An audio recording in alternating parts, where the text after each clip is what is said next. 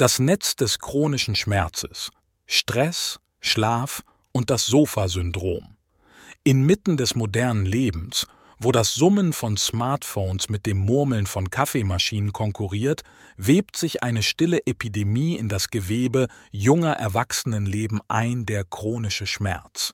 Aber was wäre, wenn ich Ihnen sagen würde, dass die Wurzeln dieses ungebetenen Besuchers auf drei scheinbar banale Aspekte unseres täglichen Lebens zurückzuführen sind Stress, die Qualität unseres Schlafs und unser Aktivitätsniveau. Eine interessante Studie, veröffentlicht in PLOS One, beleuchtet dieses komplexe Zusammenspiel und enthüllt Einsichten, die Sie vielleicht Ihre nächste Netflix-Marathon oder Nachtwache überdenken lassen. Das Trio des Ärgers Stress, wenig Schlaf und Bewegungsmangel. Einst war Stress ein Freund, der uns aus brenzligen Situationen mit Säbelzahntigern rettete.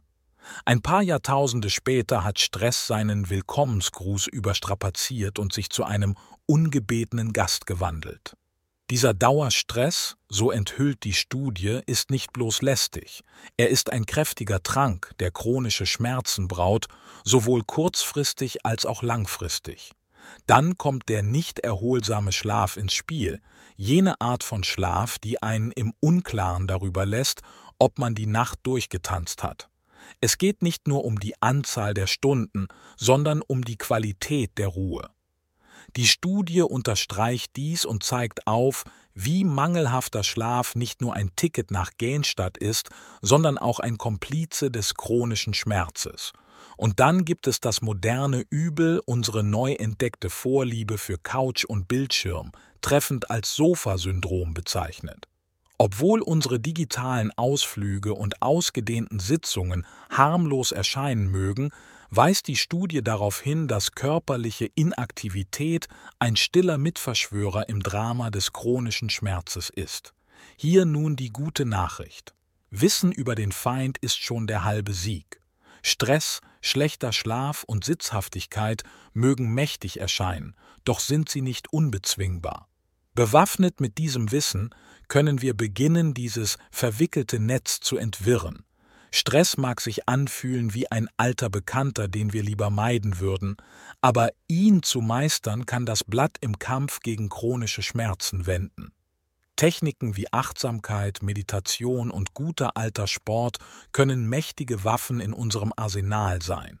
Und was den Schlaf angeht, so zählt Qualität mehr als Quantität. Sicherzustellen, dass unser Schlaf wirklich erholsam ist, vielleicht durch Etablieren eines Schlafrituals oder das Verbannen von Bildschirmen aus dem Schlafzimmer, kann helfen, chronische Schmerzen im Keim zu ersticken.